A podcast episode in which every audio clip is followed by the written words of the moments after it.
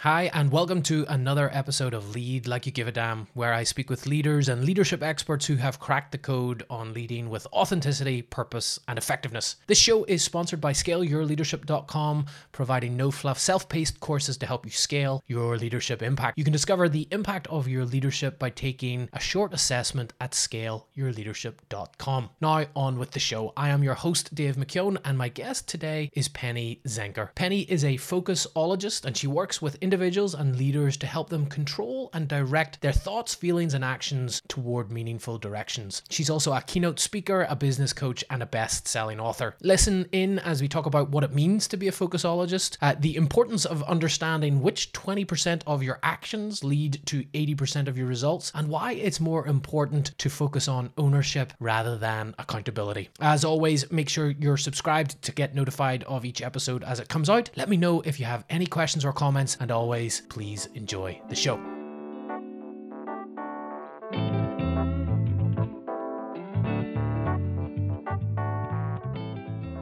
Well, hey, Penny, thanks so much for being here. Welcome to the show. How are you today? Doing great, Dave. Thanks for having me. Yeah, thanks for being here. I'm excited to have our conversation. First and foremost, and where I want to start is that fantastic title. You are a focusologist. What is a focusologist? Well, you know, it's interesting. I came to this because I'm constantly having sort of the same lesson. And so I came to realize that this is the gist of it. And at a high level, it's really what helps me and helps others to think, act, and be more strategic, right? Aligning our goals and our tasks, whatever they might be, right? It might be personal, it might be professional, but just sort of knowing what's most important to focus on. And I have sort of this formal definition that I've made. So I'll, I'll give that to you as well, if that's good. Definitely. What is it? So a focusologist is someone who studies and practices the art of controlling and directing the energy of your thoughts, feelings, and actions to produce a positive, meaningful result. There you Gosh. have it. Will you say that again just one more time for us? Woo, right?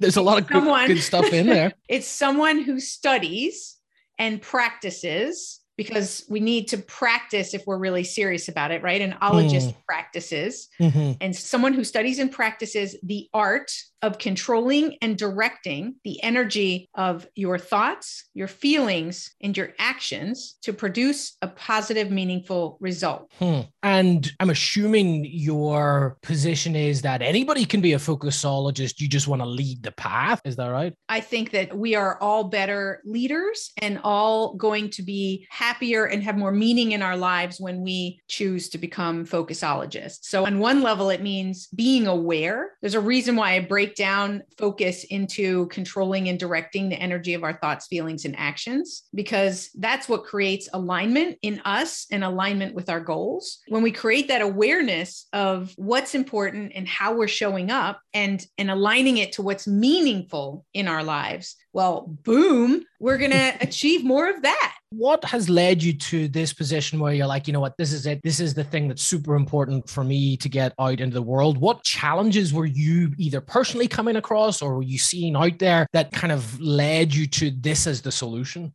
Like I said, I think it's there's each of us has like these lessons that we keep learning. And, and I say that not because I'm stupid, but because it dives deeper into a particular topic. And this is my interpretation of it, right? Everybody sure. interprets their things differently. And, and I would say it started when my father died in a sudden accident when he was on vacation with my mom back when I was 20 years old. And I think that with any you know great loss it shakes us at our core to think about what's important to us. Mm. so i think from a very young age it helped me to get more connected about what was important to me in my life. And you know along the way sometimes we get a little caught up in what's going on and we lose sight of that.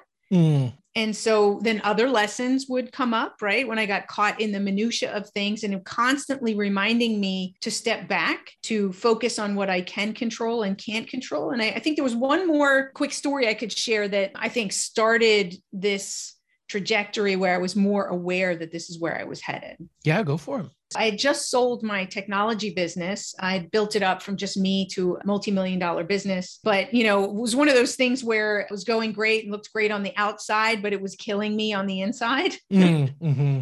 And it was because I had lost sight of being able to focus on the things that are most important and more importantly, to let go of some of the things that were less important. And I started to work for this large market research company. And literally, days in, I was asked to join a task force where they were reorganizing the company. And I was supposed to be the chief technology officer. Mm-hmm. And within like two weeks, through this reorganization, I became the CEO of a holding company responsible for five companies across four countries. And like, boom, like whatever I wasn't, you know, all my dysfunctions in my previous business just came back in magnitude. right because you know we think we can put our head in the sand and get away from our dysfunction but really it just follows us and gets bigger. Right so I went into my boss's office and I told him, you know, I said, Peter, this isn't what I signed up for. And I really don't think I'm the right person for this position. And we talked for a little bit and he listened really empathetically, like a great leader does. And then he said something that shifted my relationship with time and, you know, really brought me to this point of focusologist, another practice, another study. He said, I hired you to make decisions.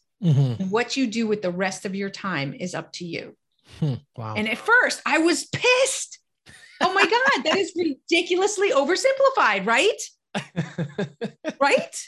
Yeah, for sure. Yeah. It's, it's sort of I've got this image of you just, you know, sitting on a throne, bestowing your decisions on people and then just enjoying yeah. what the rest of your time. Exactly, right? Let them eat cake.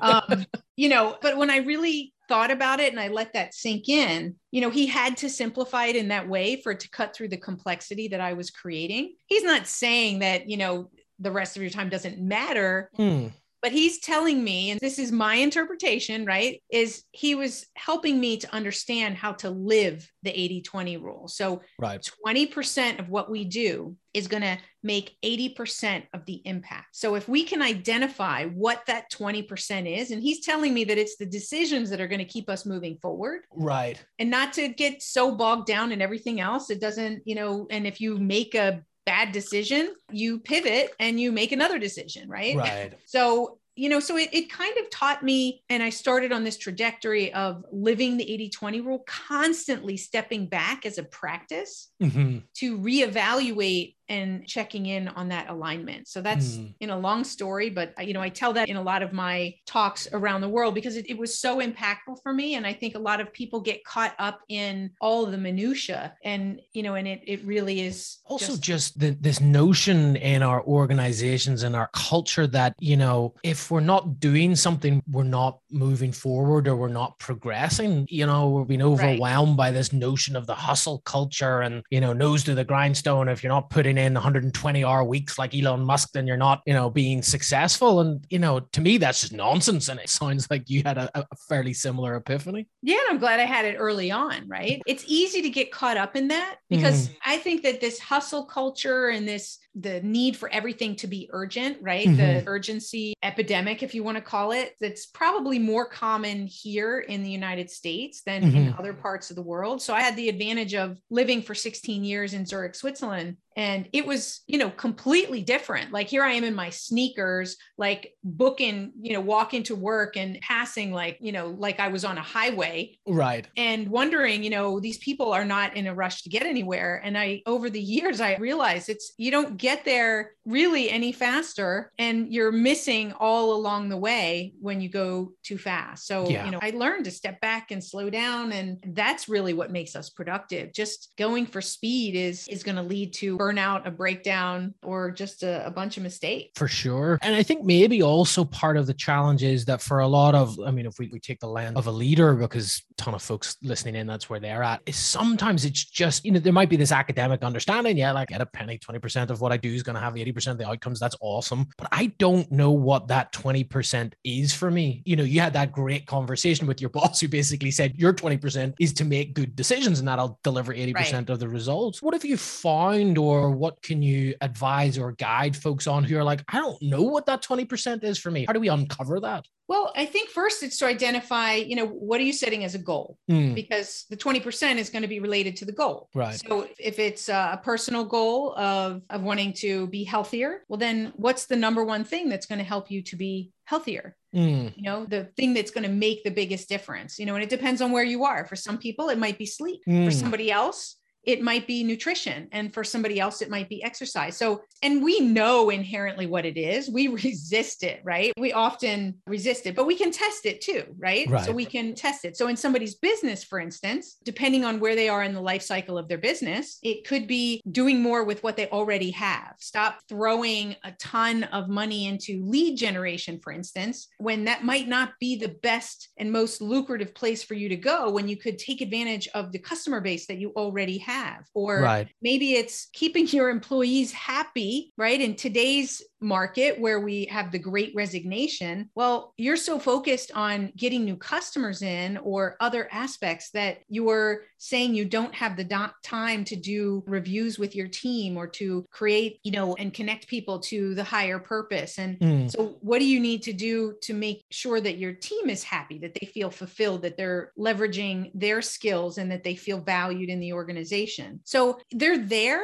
and you might just lay them out in front of you, right? And say, well, if I were to take away for 50% of my time, right? Let's simplify it. mm, If I were to do only one of these three things for 50% of my time and the rest would go to, to everything else, which one would give me the greatest, right? And then it's a process of elimination. The greatest Right. impact. Is it this or this? And then your gut will tell you because you know where your business is. right. And if you don't know, get your leadership team together and discuss it as a team. Right. Yeah. I think that's great. And I think it's also, you know, it's funny you go back to that, the, the your initial example there about, you know, being healthier. I mean, we, we all know the answer. It's eat less, exercise more, you know, don't drink as much and don't smoke. You know, that's that's probably, you know, it whenever it comes to physical exercise. There's some stuff around that, obviously. But yet we know that, but that we're always looking for other ways, you know. So we spend time reading magazines about losing weight, or we spend time following people on Instagram who are losing weight. And it's kind of like or getting healthier. And it's kind of like we can see so often the path to whatever the goal is. And you know, you take some of those other, you know, organizational goals that are there, but often, and I think this can be the challenge for leaders, is the thing that we know we should focus on is not the fun or sexy or entertaining thing. And it usually has a longer term feedback loop for us. And so as soon as something exciting comes up, we're like, ah, we'll abandon that strategy, even though we know inherently it's probably the right thing to do because this looks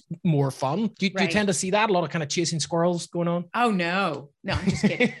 yeah, of course. Right. Of course. So we have to, first of all, make it more fun. right. right so that's one thing is maybe the thing that's not so sexy maybe there's a way to make it more fun Right. i mean it's true that we will make time for anything that we really want to do right if i gave you two tickets to like an awesome concert backstage but you're booked out you'd find a way to get to that concert Right. and so I guess it's we have to be that connected to what the end result is that it's going to be worth it. It's going to be fun. So we're so disconnected today with ourselves, with each other, with you know our goals. And I think one of those key things is to really reconnect yourself and team to what's important and why it's important. Mm, And then make it fun and maybe shorten the feedback loop so that you see that you're making progress, right? Like Right. set little milestones and celebrate them and create fun celebrations, right? That Right. everybody wants to do. And maybe it is going to a concert or, you know, something fun or that you could do together. And then I'd say the last thing is accountability and ownership. I should say ownership. I don't like the word accountability. Ownership of any result starts before the process. And that means what do you put in place that supports your success? I call them gatekeepers. Mm, And they block out things that don't belong. So they're like pre decisions that tell you what you're going to say no to mhm. because you're only going to say yes to these things yeah. you know, and there's a whole slew of different types of gatekeepers that I talk about, but they're the things like rules and filters and things that we set up in our environment. And that might look like a person, or, you know, if you're looking to get healthy again, it might be a trainer. Like I see a trainer. I just started working with a trainer again because I used to always say this. And then over the pandemic, stopped working with my trainer. Mm. And of course, I stopped pushing myself. Mhm. And I realized that last week I started back up again. I was like, oh, this is what it feels like to work out.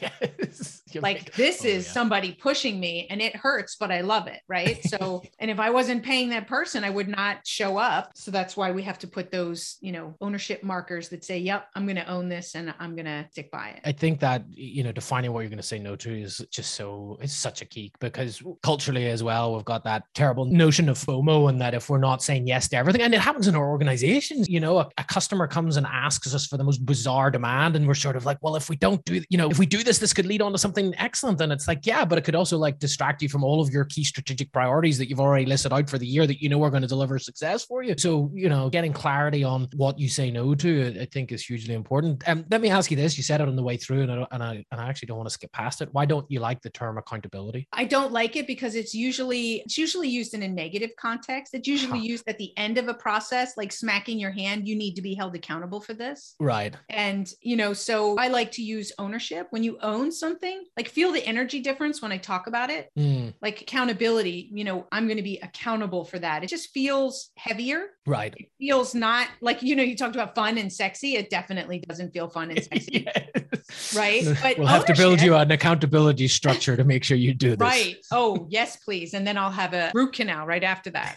right. But ownership feels good, doesn't it? Like try right. that on. Yeah, for sure. I think so. And it, it's less, it more plays on the in, intrinsic motivation that you have to take ownership over it. Whereas if we look at that world, you know, the world of accountability, it's it tends to be more external. Like how can yeah. you're going to be accountable for it, but you need somebody to hold you accountable. And I, and I can see that how that happens. Not that, you know, if we used a different term, I do think finding, like to your point with your gym instructor, there is an accountability there because you're turning up and you've got somebody who's helping you through it. But I definitely take your point on on the negative connotation around it. Yeah, I, I, think that with ownership, you tend to plan it ahead of time. Right. Accountability is something you're responsible for, but it doesn't lead me to feel like it it includes like a planning aspect of it. Right. Um, you've sort of alluded a couple of times on getting aligned with kind of your values and your overarching purpose, and and it may just have been because the examples that we used were just the examples that we used, but I get the sense that there's a broader bit of work that needs to happen to help folks control their focus that's broader than just what are your goals and it's bigger than that. It's kind of like who you are and how do you show up and what's important to you. Is that a part of all of this? Does it fit within this? I would say that there's multiple layers of this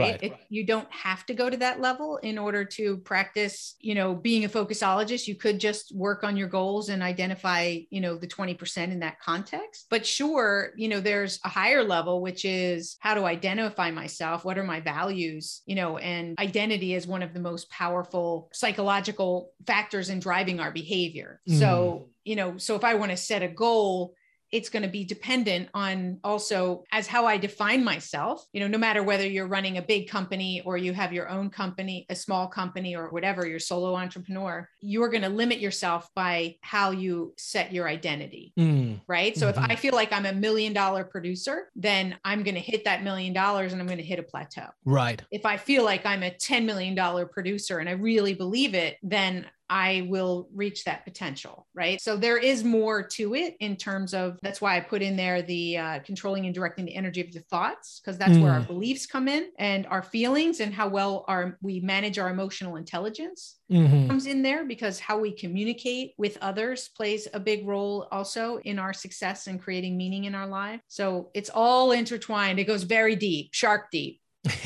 right. But there's also then there's got to be a tension as well between that overarching ide- identity because yeah i get it that if you say oh, i'm a million dollar producer then you're probably going to cap out of that. But if you say you know what? I choose to be a million dollar producer because it allows me to also focus on x y and z let's say family fitness and fun or something else out there there's positivity in that right? We don't there's again culturally and in this part of the world there's sort of this notion that for every aspect of our life all of the lines have to go up and to the right. You know, if you are saying you're a million dollar producer, well, then that's somehow, you know, you are limiting yourself. But if I say that's what I want to do because it allows me to do these parts of my life, that's part of a broader picture of identity as well, right? So there's tension between those parts. Well, that's interesting to think about whether there's tension between the parts. I would say yes and no. You can still choose to, because I'm assuming that you're thinking that those things that are important in your life that you'd have to work more in order to earn more and therefore you're making a sacrifice. Is that what you're saying? Yeah. I mean, I have a general philosophy that's probably grounded more in my laziness rather than anything else that you can really only progress three aspects of your life at any one time. So, you know, take career, take family, take fitness, take friends, take fun, pick three of them because but if you're going to maximize those, you probably don't have time for other stuff. But like I said, that's just my perspective.